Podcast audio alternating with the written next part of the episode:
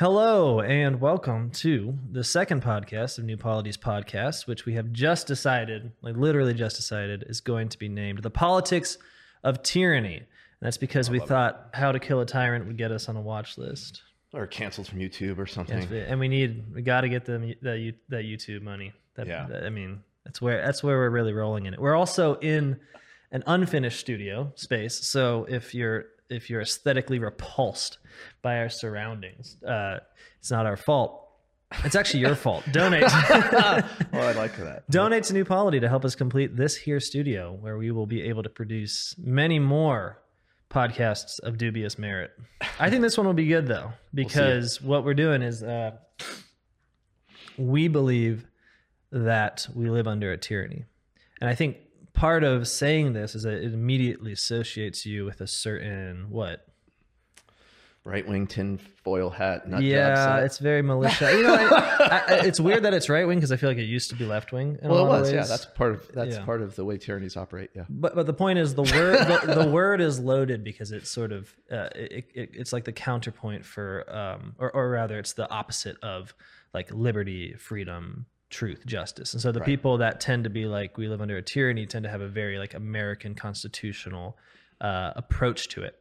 Uh, we really want to approach it more from the classical tradition, um, especially in the Aristotelian and then Thomistic definition of, of tyranny Absolutely. as uh, rule for private gain. Right. Absolutely. Right. Right. That's right. That's that's the place to begin. And and where I think what you know, sort of framing this, as you said, you started out by saying we think we live under a tyranny. I really do. I walk out of my house and I think into tyrant land, yeah, we live. We do live under a tyranny. which is it can be nice in a lot and of ways. and it's it's an interesting thing because a lot of people are saying that now, Mm-hmm. and for a lot of people, this seems to have sort of cut them caught them off guard because it it seems to be at least on the conservative side of things that that they didn't think they were living under a tyranny.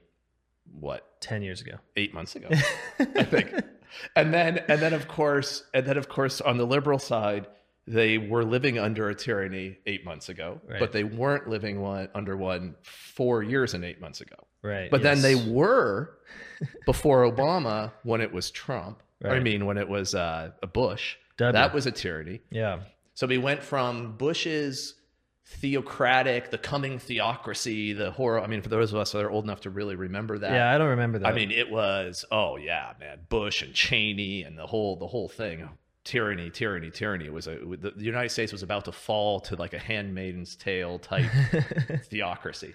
sweet. So then we got Obama, the, the savior of progressivism, Right. right? That that was And that's we- when I sort of woke up to politics. now we're then we're not in a tyranny.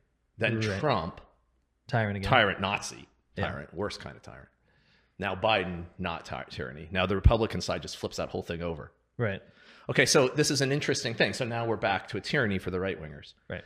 So the thing that I think w- one of the places we would probably like to begin would be to just sort of point out that we are in a tyranny and we have been in one and it's been getting worse over all of that time. Hmm.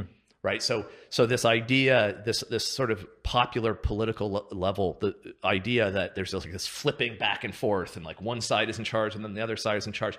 And it's like, well, that's true at a sort of social level. Like there are real factions and they're really fighting with each other about real things.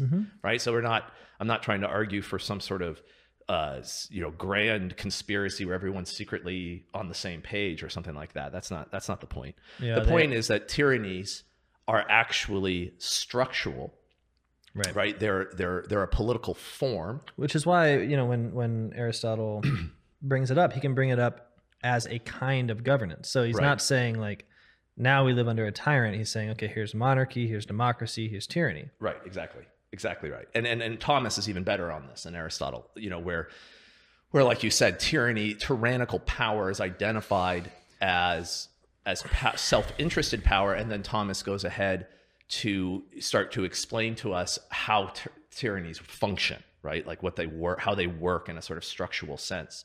And so and so the argument that I think that we're going to want to you and I are going to want to be making here is something along the lines that what we have going on politically in the United States and in the West in general that is something that has been going on for the last couple hundred years and has accelerated perhaps in, in since World War II, probably in, in the United States anyway. And and what is going on is the expansion of um, of tyrannical forms of power Okay. at the expense of non-tyrannical forms of power, right? Right. Which, which again, the kind of working definition here is just a tyrannical form of power is rule for private gain, and then non-tyrannical forms of power are are it, or it rather is rule for the common good. Right. So, and that's exactly right. So Thomas is very clear on this. He, Yeah. he lays this all out in one article very clearly. He says in, in, the, in, in, in response to the question of would there have been mastery in the Garden of Eden, Hmm. right? Human mastery over humans over humans. And he answers, he answers, well, it depends what you mean by mastery. There's two forms of mastery, right? That this is the basic format. And then he lays out these two forms. One of them is the form that we would call tyrannical, which is the form of a master and a slave, where the one who has mastery uses the one over whom he has mastery as an instrument for the fulfillment of his ends. Right. And then the other form, and so the, the, it's dehumanizing, it's basically like a form of property. Yep. And then the other form is power or mastery of one over another that is for the good of the one over whom it is wielded, or, and by extension, for the common good. Does that make sense? So the, the master. For the good of the one over whom it's Over wielded. whom it is So wielded. The under one. yeah. So the one, the one who's subject to the mastery, Yeah. For the little guy. the little guy. Absolutely. We call this- th- this already seems to make more sense out of um, as a description because, I mean, don't you think it's probably the case that even though people have their political teams, it seems like what's generally assumed is that our rulers rule for private gain. No one even. It's like it's like we all. do you know think that. anyone really who like really wanted Trump to win? Do you think even in the depths of Trumpism, that anyone thought like this man is motivated in his pursuit of the common good? Like, do you, like I I, I I, think I think so. Yeah. you really do. Okay, but but I don't think you're so. forcing me to be mean to to certain groups of people. But Go ahead. I think that I think that the way tyranny works, part of the way in which it works, is that there is an incoherence between what different groups or different factions think they're doing. Sure. Right. So it's not a coherent whole. It's not all oriented to one truth that is analogically participated in by different mo- in different modes or something, which is the way we start describing a regime of justice. But rather, it's there are people who are true believers, Hmm. but that those people are normally at the bottom of the social hierarchy. Sure. Right. Like, okay. But the guys at the top don't. Yeah. th- Right. No delusion there. Gotcha. or Gotcha. or people who are who are paying attention. I think. Yeah. Yeah. Yeah. But I mean, I think this is true of politics in general. I mean, when when, for example, something that has been a topic of conversation around the new polity offices in, in the last few months has been has been the the reversals that we've seen in politics, in popular politics, and how interesting these are. Right. So so for example, um, in the '90s, it, it, I mean, I think it was 1999, for example, when we had the WTO riots in Seattle against globalization, and those were left wingers rioting against globalization. So the right wing position was for globalization. Yeah. The left was against globalization. Right now, that has completely flipped to the point that someone, the extreme right wing, like an Alex Jones or something, their enemy are the globalists, the Right, new totally. global order, right? The you know, and the global corporations, right, are the bad guys to the right now. Which the, the global corporations were always the bad guys to the left, Right. right? But now they're not. The biggest global corporations are the allies of the left. So this is this is actually this is actually flipped, right? There's lots of other things like that. Immigration, the same sort of way. When I was growing up, the right was the open borders party, the, the Republicans were, and the left were the the restricting immigration party, the Democrats were, right? That that has flipped. Um, like we the, the whole even even even ideas of of free trade have basically flipped Yeah. right ironically and weirdly right free trade even internally right um I saw I saw the other day uh, a, a while ago an article in a very very like fringy right wing newspaper, um, and it was fascinating because it was about the child labor um, industry in Africa that was mining the minerals that we need for our cell phone batteries. Like cobalt. Yeah, and it was about how horrible this was, right? And this was a right This Yeah. was a right wing magazine. And it's like, oh my goodness, like 10 years ago, the right would never have suggested that comparative advantage in the third world, right? Like having their labor markets serve our production was bad Right. right but so the whole even the whole discourse on human rights has is starting to shift right now to where the right is more concerned about human rights internationally and the left is like oh don't pay attention to how iphones are made Yeah. right that's fine right china's just doing great right so now the reason why i bring this up is not to say oh look everybody's a hypocrite and it's all flipping around it's to point out that what's really going on historically is this this march of the tyrannical form, this extension of the tyrannical form. And I think that as that happens, there are points of friction or resistance, right? Human rights, free trade, these and and and those that resistance emerges in society. It's always there, but the dynamics or the alliances that are making up this the, the factions that's within society are are fluid and dynamic. These aren't these aren't like principled positions of one side and another hmm. side. Do you see what I'm saying? What I'm Sort of. trying to I get mean, it, sound, it sounds like what you're saying is that the the, I mean, if you want rule for private gain, then inevitably you are going to, as you try to enact it, there's going to be opposition right. There to has to be. your personal rule for private gain. But Right. you don't care. I mean, as a tyrant, you don't care about your. You don't have principles in Right, tyranny. that's right. You simply want what works for you right. right? So as you enact that, maybe it's free trade, maybe it's not.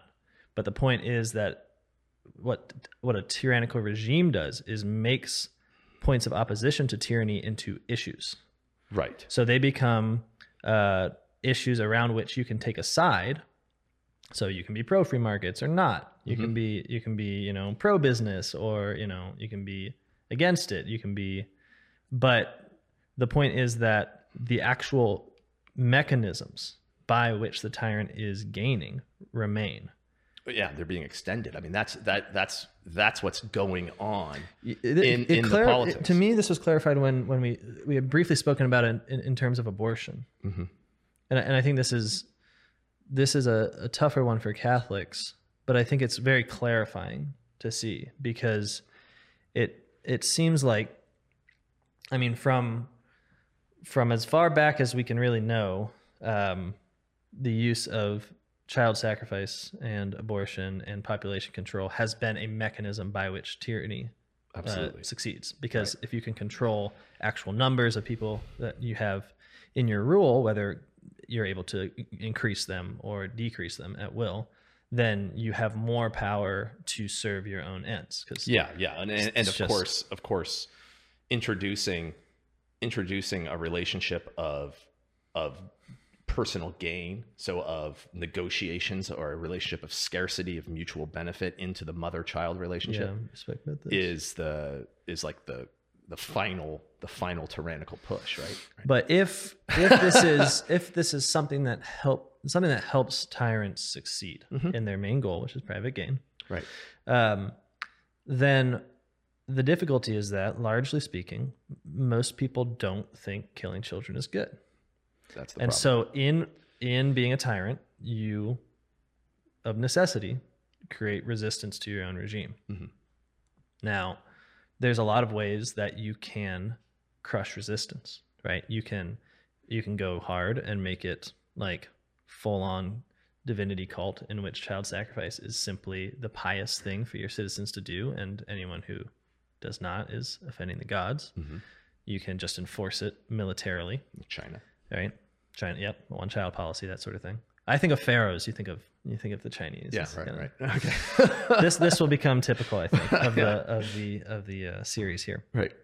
But the point is that w- another thing you can do to preserve your mechanism for um, control over the population for the sake of pi- private gain is to frame the killing of children, abortion, population control as a issue that is fundamentally a taken up by a side or a faction. Mhm. So it's like it becomes instead of something that could rally universal opposition and actually unite people into opposing tyranny itself, um, it becomes a way in which the population is divided over the issue Uh, and it becomes associated with different factions. So right now, it's the Republican Party is Right. the associated pro-life faction. That ensures that the actual practice remains. Right, because it becomes it becomes institutionalized. It becomes a part. It rises and falls with a whole bunch of party planks. Right. And so it's not up front. It always is a, a point of compromise. It's always a point of discussion. It's Right. always a right. And, And so to, it- to the it- point that a Republican can can and I frankly most do can oppose abortion without any passion or effort towards ending it that's right. because you can take it precisely as an issue. Mhm. And in a similar way, a Democrat can, or a you know generally liberal side of things person can have it as can promote it without passion. Yeah, and and then even more, perhaps more nefariously, is that people who do feel very passionate about it mm-hmm. feel get kind of their prudence starts to dictate to them that the most effective way to eradicate abortion is to work within this system. Like there are people here, we got to work in the party, we got to get, we got to move this stuff through the, the channels, we got to do all that, and and you know it remains to be seen whether or not there's any much fruit is going to come from that sort of a strategy. But but uh, the point that you're making is that had it never been institutionalized like that to begin with, it could have become a radical point of resistance against a tyrannical regime mm-hmm. itself. Right. right? The killing of children, like slavery or like things like that, is a is an issue that should broker should should, should allow no compromise, right? And so, and it's it's one that people would be willing to fight over. Right. And and what it does, so what what dividing um, all points of opposition to tyranny, i it's just a mechanism of tyranny itself to ensure its perpetuation. And I I mean that sounds kind of like a It, it, we don't have to imagine this as some sort of top-down conspiracy. right. I think it's more of a sociological observation that this is when people behave self-interestedly. This is the sort of thing they they do because it's effective for them, mm-hmm. right? They, I, I think, self-interested, powerful people aren't like when we say they're cynical. That's even that's even perhaps sometimes sometimes true directly, but I think often it's even worse than that, if it's possible. What I mean is that they come to believe whatever is useful to them. Sure. So it's just it's just the the the the, the way in which their actions and their beliefs are connected is inverted. Right. You see what I'm saying? And you So- you think that the uh, fluidity of like the fundamental political positions that they can be tossed back and forth between the left and the right um, is evidence that what what those points of uh, what those fluid points are are in fact moments in which the tyranny itself could be opposed, but is not being. That's Because right. There's a mechanism by which it becomes an argument between factions. That's right. and the actual So so so an example would be, you know, if the left if the less if the left is opposed to corporate power yeah um, when it's in a minority position, yeah when it becomes when that party the democrat party or whatever when the sort of political winds shift in such a way social shit winds shift in such a way that it becomes the controllers of the corporate power then it no longer resists corporate power but voila now the republicans resist corporate power. Right right right. Right? And and the point is that the resistance of corporate power and the extension of corporate power so this is the historical dynamic that is going on is the extension of this tyrannical power and the ever retreating resistance to it. And the the particular factions you know and the names we call them are fluid and contingent mm-hmm. Mm-hmm. right? Yeah, so so I mean I think that when when you see this I mean for example I mean I'll give you some just crazy examples. So I grew up in Seattle, outside of Seattle, right, right, the la- uh, super progressive, one of the most progressive places in the in the country, in the world, and um, sort of the stereotype of that whole culture is that it's just this morally um, permissive culture, right, and and so and so Christians are always charging it with moral relativism and all this sort of thing. And yet, I, I was watching. I watch MLS soccer, professional soccer, which I know people think is weird, but whatever. I like it. And I was watching the Sounders play, and this huge billboard, a huge billboard in the stadium, just big bold print. What's wrong is wrong. What's wrong is wrong. All all caps Nice. right? It's like, wow, man. And so and this is obviously they're talking about like racism and anti-vaxxing, and they're talking about all this kind of stuff now that they have this moral high ground on, right? and they're declaring their opponents to be wrong because they're wrong. And it's amazing because it's like, I look at that, that sounds like 10 years ago what a kind of crazy Southern Baptist Christian would have said. What's right is right and what's wrong is wrong, and you're not, it's not up to you to determine which is which, you know? Right, right. And and now now they're the, the sort of people on the right are the ones saying, what about free speech and tolerance and diversity of Oh, absolutely. And it's like this is an amazing this is an amazing shift. And people go, oh, it's so inconsistent. It's like no, it's not inconsistent, Yeah, and you see this right? It's not inconsistent at all, You, right? you see this in the um, in the way that the right generally has totally given. I mean, I'm just saying the converse of what you said, like given up on any kind of moral pose. Mhm. Like that's for the left to do now. Right. now, what makes you a real right winger is like a certain brashness and a willingness to curse and and to and to like you know f your feelings sort of thing which was absolutely what i would have otherwise associated with the left Totally. Well, I think it would have been the style of the left even 10 or 15 years and ago. now the left is like crushingly moralistic yes. like like like purity code oh, type- it's type moralism. insufferable. Yeah. Right? Absolutely insufferable. But but what's happened to your point, what's happened in the right is that the the resistance to the power now of the left has been largely to retreat not to morality but to individualism. Hmm. Right, It- like a sort of libertarian Mm-hmm. notion of individual freedom, individual self determination, Mhm. right? As if that's an opposition right that's an uh, that's an opposing position to tyranny, which is nothing but the use of power for self-interest, yeah right? this- so this- it's like and it's, like you're all you're saying is when you when you when you oppose it that way is that you you think that tyrannical power ought to be diffused more widely, and and and that's misunderstanding how tyranny itself works. That that is an impossibility, Right. right? Tyrannical power, self-interested power, necessarily accumulates into the hands of certain more powerful people right right? A society of self-interested, of, of, of a, a sea of self-interested individuals does not exist and cannot exist. although there is a way in which I mean, not and having no no I. I know what you mean and i just want to I mean, they What- can they can exist as a society of slaves. right but the slave is like the tyrant in certain Yes, ways that's right, A- yeah. and i think I mean, know, what I mean is the libertarian fantasy won't exist. Sure, but I think it's important to say like one of the presumptions of classical political philosophy is I mean I think of the I think of the biblical quote like as goes the ruler so go, so goes the people. Maybe mm-hmm. it's as goes the priest so Right. go the people. But and the principle is that you are becoming like each other. So the the thing that we think is like well the tyrant's the big bad guy and you know he's the tyrant because everyone else is like the good guy who's oppressed by the Yeah, tyrant. yeah.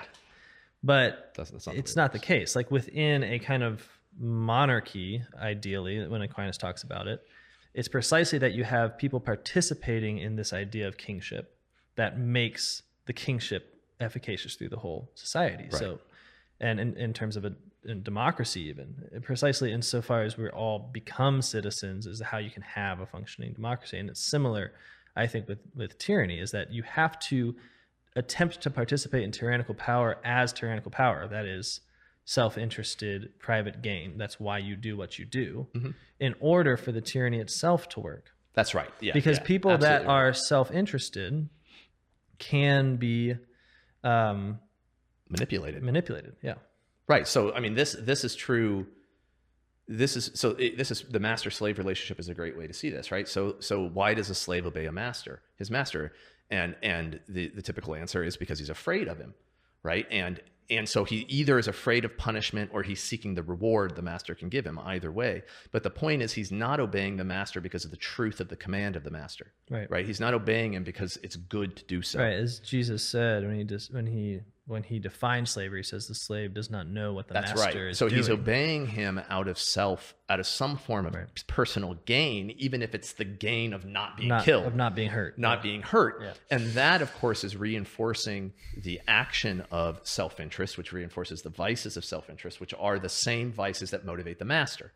Right. So the master and the slave, like you were saying, become the symbiotic sort of Mm-hmm. relationship, but it's a, a relationship of asymmetry and, and of, of terror. which is right. and yeah which is why when you when you speak about tyranny uh, you have you have to get over this idea of the bad guy ruling over the good guys which is i think naturally how Right. how people that are in tyrannies would imagine yeah tyranny to look because everyone's the good guy when yeah and, and it's it's it's it's true in a certain sense i'll get to why i think it's true in a certain sense but you go ahead Well, I mean, I mean to say that um, our vices make up the form of government that we are under.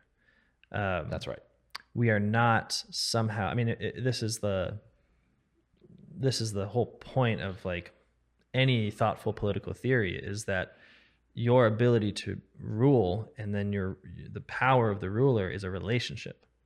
right And so any discussion of like, well, what is the form of rule is a description of a relationship. That's right. Yeah, yeah, yeah, yeah. And this this uh, this is actually obvious. I think in that if if a population, I mean, aside from like short term anomalies, so if we're talking about any sort of sustained governance, right?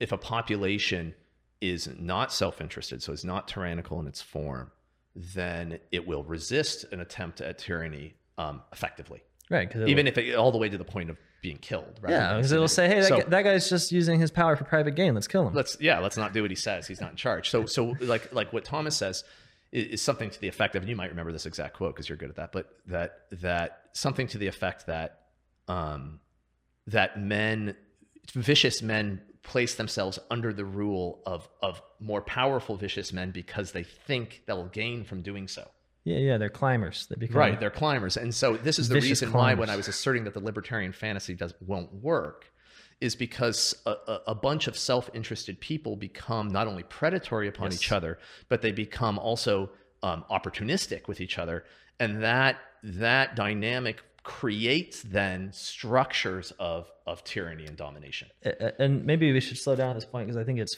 fantastic and so obvious. I don't know how. Wait, I'm getting a call on my dumb phone. it's an ad for people to get dumb phones. oh We're good. okay It's very obvious to me that, you know, this idea that you will somehow, by virtue of being free people who get to do what you want, it's this weird remnant of Christianity that you think that will always end in like virtuous behavior. Like we'll all be good because we all get to do what we want and we're all free and our end is just to have freedom of action, like the, the libertarian.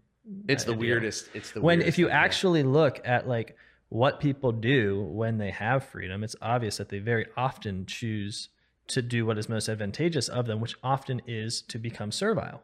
right Like yes that's exactly if right. you've worked in a company, if you've worked just any job, you've seen this that the people that are most like, I want to do what I want and I want to get ahead and I want to like, you know, that have most uh, uh, self-interested view of what they're doing are the most likely to essentially suck up to management right because and it will work and they will get ahead and they will become managers.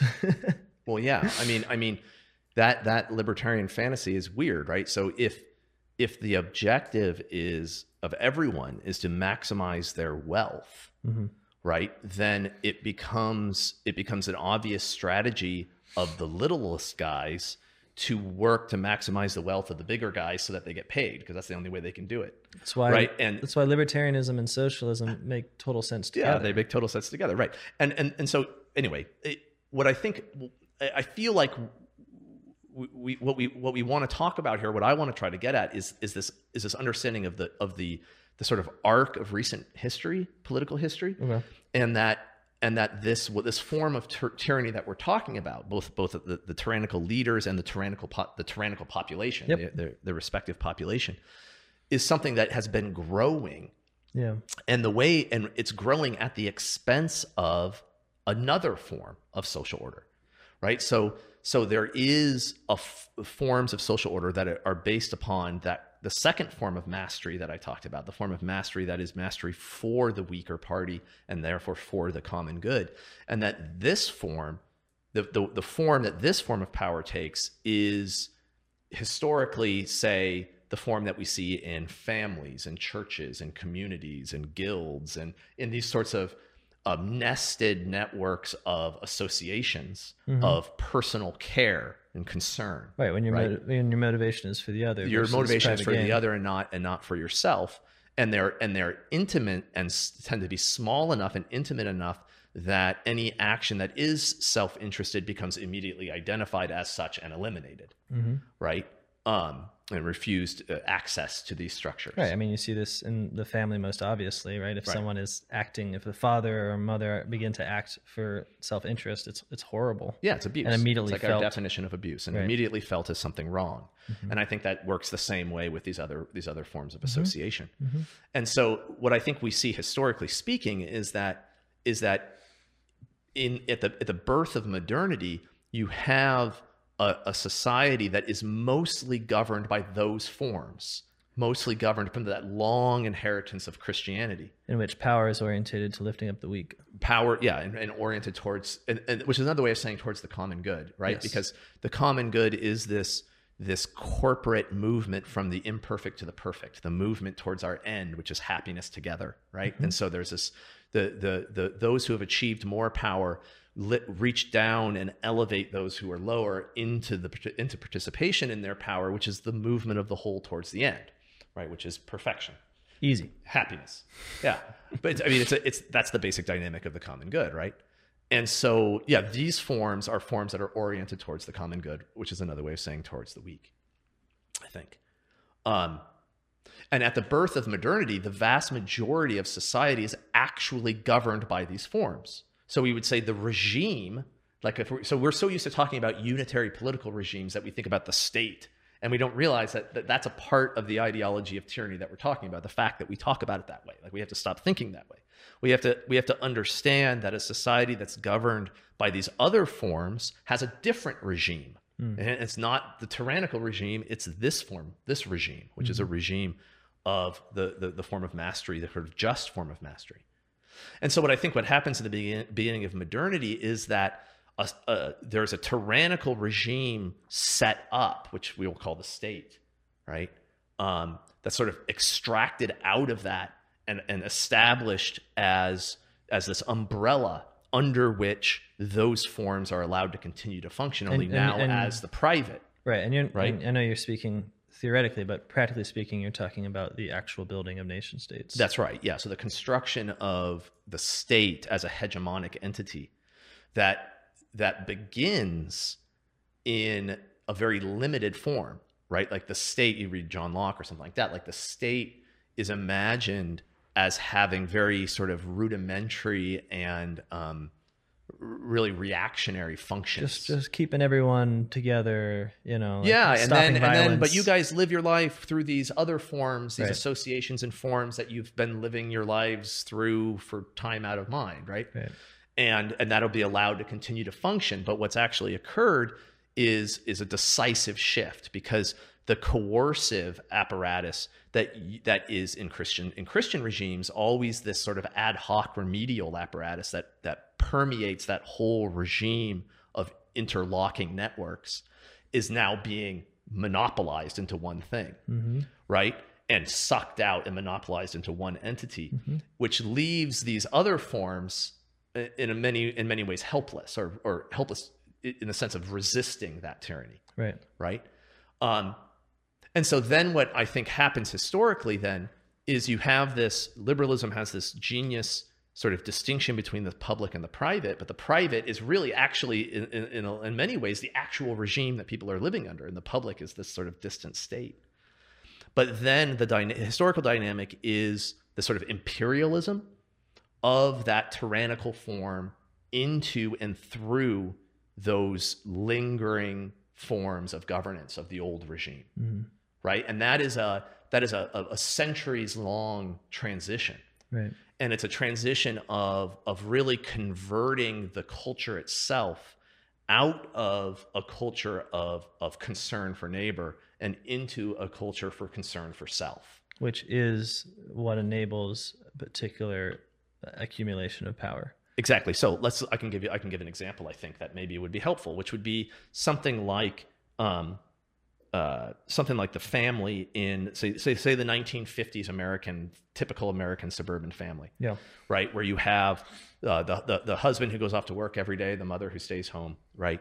Um, and and does all the housework and cares for the kids and cooks the food and does all this kind of stuff. And she does all of this without pay, right? The husband goes off and works in the corporate governmental public realm but there's this whole private realm with all this private work that's being done for love, right? These this is a structure that is not a structure of self-interest, but a structure of donation or gift, right? Of a lingering form.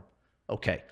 Now, there's an immense amount of value there if you look at it sort of cynically. Think of all the hours of labor, all the brain power, all the work, all the all the goods that can be Yeah. consumed, all the products that could be sold, all the commercialization that could occur. And so when you look at then what happens over from the 1950s to today, it's like, well, that's exactly what you see happening, isn't it? Is that all the various steps, all the various late bits of work that all those wives, all those women, mothers were doing is now commercialized. You have someone who comes to clean your house, someone else that does the yard work, someone else who raises your children, someone else who, you know, you go out to dinner and have someone else who cooks your meals. And the and then the and the wife herself goes off and works for some big company. And so all that structure that was not a part of that public regime now is. Mhm. Right? But nothing has changed constitutionally, Mhm. right? Like there's no we're not talking about some sort of legal regime, we're not talking about some sort of political revolution, but it is a legitimate extension of one regime at the expense of another regime. Right. So now the regime of self-interest, the, the lady cleaning your house is doing it out of self-interest. Right. You going to your corporate job, you're doing it out of self-interest. The waiter at the restaurant is doing it out of self-interest. Right? All of the the the work that was once done out of care for the other is now been appropriated into self-interest. Now, what happens there, of course, is, is in every one of those transactions, um, there's there's value that can be scraped off. There's um, you There's know taxes places- that can be taken out. There's profit to be had, Mm-hmm. right? There it- Data to be collected. data to be collected, but in all of it, solidarity decreases, right? Like the the network of love that makes for structures of power that are not susceptible to tyranny Right. is diminished Right. Yeah. Yeah. right is diminished and that and that's the dynamic that leads to like what we what we're seeing today is just like the nearing the completion of the project Right. Yeah. right like like nodes of resistance are vanishing to the point where we have this sort of like memory of resistance but we can't find it Mhm. it's like why aren't we resisting why aren't there protesters? Why are there and it's like well because no one knows anyone. Like how would you protest? Like Right. where would you even find any you have any friends? I mean we don't have any like associations that are capable of action. We don't have any leaders that would tell us to go out there and do it. We don't have right? Like right and if you, You think know- about like the fact that all labor i mean to a vast extent has become alienated and and a part of um, just the production of corporate profits well that just means that there's no uh, that everyone is susceptible to threat by fine now. yeah that's right yeah So one of the one of the questions of tyranny is that you you need to to be a tyrant, you need to have a larger scale than is healthy. Mhm. Because like we were talking about, you need to hide the fact that you're just working for private gain. right And while it's very hard to do that within a group of 10 people, like you'll get Yeah. called out and then beaten up in the corner. it's it's much easier to do with like 93 million people or 300 million people Right. if you're looking at Yeah. I don't know how many there's a lot of people in America anyways. 340 million It's a lot. So it's easy not to notice despite all of our media the the pursuit of private gain in, in, in the ruler. yeah Um, but the the fact that the last 300 years have been a story by which workers have been deprived of any ownership Mhm. and of any um, productive ownership, so they cannot produce for themselves and for their families, means that you've created a society of people who are enormously susceptible to um, being manipulated to do something versus another thing through the use of fines. So, like your employers can be fined for not giving a vaccine. Would Totally right. The, this current uh, mandate. right Um, but that developing a society of people that can be controlled by saying, um, you know, I'm not going to give you this benefit or I'm going to take away this amount of money was a project uh, of hundreds of years. that's right Or like if you go to, I mean, outside of actual like coercive, I'm going to take your land and property. Mhm. 200 years ago, even the idea that you could get people to do what you want it would have been absurd by laughable m- manipulating their pay, it, it was not even possible laughable you have to first and, and this is why this goes back to this idea of like um, different sort of political issues that precisely insofar as their issues uh, mean that what, what's being hidden is the is the is the sort of mechanism of, of tyranny and one of those is obviously the absolute destruction of productive property or like the absolute destruction of the distribution of any productive property, which has created a, a population of people who are um, easy to move around. Well, yeah, And you gotta have I- that. I, I mean, you know, now I'm going to really feel like I'm going, I'm going on the right, on the right wing side. But sometimes they're just really right about things. Like, for example, the the the targeting and destruction of the small businesses Mhm. in the last few years, the last two years, right? That that the people who are on the receiving end of the destruction wrought by a lot of the COVID uh, uh, fallout have been the small businesses, and the people who benefit immensely are the large the large corporations. Yeah, But this is just a, a, almost like an acceleration towards the goal, which is the which which would be the elimination of those diffused nodes of power. Because when you Right. when you have means, then you're less scared. You're less scared, right? and when you're less scared, you're less. Uh, you can be less manipulated by people that want to scare you, or you scaring you as a way to move you. Yeah, which that- is what that's right. tyrants have to do. That's exactly right. But because the thing, since they're working for their private gain, they cannot motivate your love. but the thing, the thing, that the thing that people need to see, especially people on the right, is that a healthy regime of small businesses is not a regime of universal profit seeking. Right. right? Like people who run their small businesses overwhelmingly love their businesses. There's there there's an there a vocation for them. There's something that they care about. It's not just the pursuit of wealth. If it's just the pursuit of wealth, they go work for Amazon. Right. And, Right? and then you're just a, a, a large business that's thwarted. Yeah, that's that loses, you know, and that sells out as soon as you start making any money and a big company buys you Right, off, right? Which is like what happens to all the little tech startups and stuff because they Mhm. really are just about money. Mm-hmm. right and and and so what we're talking about if we start talking about regimes of diffused property diffused power is that we are talking about regimes that are not fundamentally based upon self-interest Right. and and this this is the thing that that the people on the right certainly have to wake up to big time right Yeah. like otherwise otherwise they don't they don't Don't you think it would be? I mean, I feel like we're coming to something of a close here. yeah Don't you think it would be an obvious uh, political uh, success story, or or at least a way of resisting tyranny for the kind of conservative voices to just drop, just completely drop self interest and as a as a like express motivating part of like American conservatism. It seems like if you could actually be a a I- sort of i feel soapbox for the old order of protecting the weak. Yeah i think that would win I mean, it would. I be, think that could win. It would be cynical I- at first. I don't think people are aware that that's an option. No, you're right. So, so I think that I think that a lot of they don't like they think, you know, you listen to some of these guys on the radio, Sean Hannity or something like that, and it's like they're opposed to the state, they're opposed to the big power grab, they're opposed to all this, but they have nothing to counter it with. Like they can't find anything. Right. And so, like, the best they can do is like, you're not going to get as rich as you would have. The Right. economy's not going to be as good, and your 401k is not going to do as well. And it's like, dude, that is not an argument against these guys. Like, all these guys are doing are trying to maximize their own wealth. Right. And for you to say, hey, you're trying to maximize your wealth, and these guys are going to keep you from doing it, so Yeah. you should win. It's like, that's not really a philosophical debate. No, Right? It's like when the That- conservatives are like, "Look how poor people are in socialist countries." It's like that's not the point. Yeah. That, like, is this are, we- are, is the So- way we should live just which mechanism makes us the most rich? Well, then we're just we are. well then we are the world we have Yeah, exactly. like the people the, the the like there's no reason for self-interested profit-seeking people purely profit-seeking people to respect um the like uh dictates of libertarian theory right.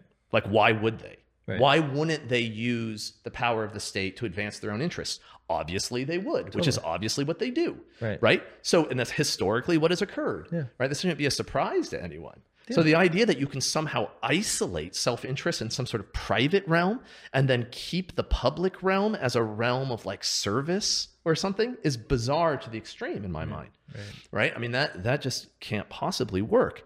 I mean this this i think this movement towards a culture of of of self-interest so a culture of tyranny is is also behind what we see when people talk about how vicious politics have become or how polarizing it all is and how we are all fighting with each other now I have heard this. and and it's like as if there's real factions and and it's like it's like this is what you would expect among a community that has become self-interested in its sort of um, cultural core right it's like they are going to bicker and squabble and fight with each other because that's what selfish people do So, yeah. Right and so it's not there's a unity in that disunity right Yeah, that's what i'm saying there's a Yeah. way in which we look at it and go yeah that's one culture Mhm. that's one corrupt culture that's Yeah. doing that that's behaving that way Yeah. Yeah. Yeah. you see what i'm what i'm getting at No? I think I think I do, and I think I think it's what we want to discuss throughout this this series is the ways in which an old order, um, in which power is orientated towards the weak for the common good, is replaced that's right. by a new order in which uh, power is for the sake of private gain, aka tyranny. Tyranny.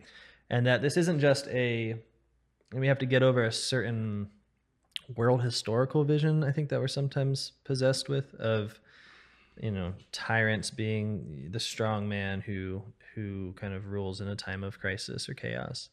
And and really take aquinas seriously and say okay every every every place in which there is peace abundance and in which people are not working for their own self-interest but in fact are, are working for the common good is a potential place of conversion to to the tyrannical form. That's right.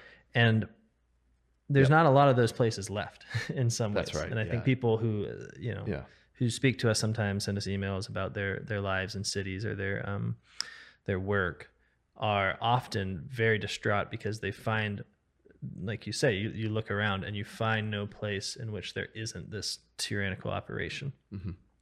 so what we want to do is basically just call it out like there's there's different ways of transferring um, an order of of um, distributed power Mhm. into an order of selfish power, let's say, or however you want to, uh, the Christian regime into the tyrannical regime. right Um, you, it's one thing to to turn a family into a tyrannical family. It's another thing to turn business into tyrannical business. It's another thing to turn even technology or like uh, like actual production. yeah into a even even the church form. itself tragically Yeah, the church, absolutely. Uh, population size, borders. I mean, th- it is a uh, the intellectual life the universities i mean the pursuit of knowledge to Right. move yeah from one to the other. A- and in a way like this is i mean this is a negative podcast right? Like this is a, a well i think at every step we have to start articulating also how resistance can well but you don't know uh, that resistance is possible until you understand what exactly the oppression of tyranny is. The- the oppression of tyranny is not the moment at which the guy says you have to do this and you find yourself unable to resist. That's the end. That's the fringes. That's where it's failing well like when yeah, the guy yeah. when the gun shows up Yeah. that's that's that's where the tyranny hasn't quite been That- built well, yet. because that's when the tyranny meets, Meets- an order that is, is resistant, and so right. it has to it has to actually. yeah no the, the real tyranny is when everyone's going along right? And so what we want to do is kind of historically trace um, the mechanisms of tyranny, like how exactly this transfer of power is. How do you make people selfish in in the most intimately selfless uh, institutions? Mhm. Like, how do you make that change happen? Um, and it's a lot of work. I mean, th- this is the thing. A, a tyranny is not this, like, it really is a historical phenomenon. It's like tyranny doesn't just have to do one thing versus another. It has options, it has Mhm. tools, it has a whole tool belt. And there's similarities um, between its different methods. But I think what's fascinating about it is that it always approaches with this sort of choice of how to trick people into giving up their virtue, their selflessness, in order to become self-interested. I mean, Right. at each point, there's different ways of doing it. which is which is the trick of selling yourself into slavery right. i mean that that it's be tricking people into servility Yeah. that's right So my goal here is I'm, I'm go, I think I'm going to provide a, like a sort of biblical perspective on this because I think the Bible is actually a story about tyranny and, and a limited resistance to it that's ultimately successful because of God and, and the grace he gives in the incarnation of his son. I think that's what the Bible is. It's a, which is why when it, which is why it's just, I'm sorry. It's when they, when they, when they published, I forget the first like popular printed version of, of the Bible, uh, Geneva Bible, right? Wasn't that it? no No, gutenberg no, but it's the one, maybe it was one. Point is one of the first, uh, in, in English anyways, oh okay was um, heavily footnoted for all of the sections of the Bible that had to do with St. James, you're talking about the Yeah, James, yeah, yeah, the- I mean, yeah, yeah. King James. I'm sorry, St. James. I wish King James Bible. it was heavily uh, footnoted so that anytime there was a discussion in the Bible of kings behaving badly, Yeah, there was this sort of uh, exegesis that this was not, in fact, anything like, you know, our English sort of yeah. regime. This James, is the, the the the the who sits on the very throne of God. right, exactly. Yeah, of course. So, so ty- tyrants know that the Bible is a story about tyranny, Uh-huh. and I think that Christians need to understand that the Bible is also a story about tyranny and its and about destruction. yeah, and about freedom, right? Yeah. And so that that's me my contribution, and I think your contribution here is that you actually know things about what you. T- I don't know. I certainly talk about things. okay, so thank you so much for uh, for jumping on board. We hope that this is a good, hopefully a good introduction, and hopefully a good way to think about why um, the fluidity of of our the, the, of our most contentious politics, in fact, is a is unified when you describe it as a, a service to the spreading of a tyrannical regime as it slowly marches through an older Christian order. Um, that's what we're going to be talking about. So if you're on board for the ride, we're happy to have you. Yep. Thanks. Okay, till next time. Bye. See ya.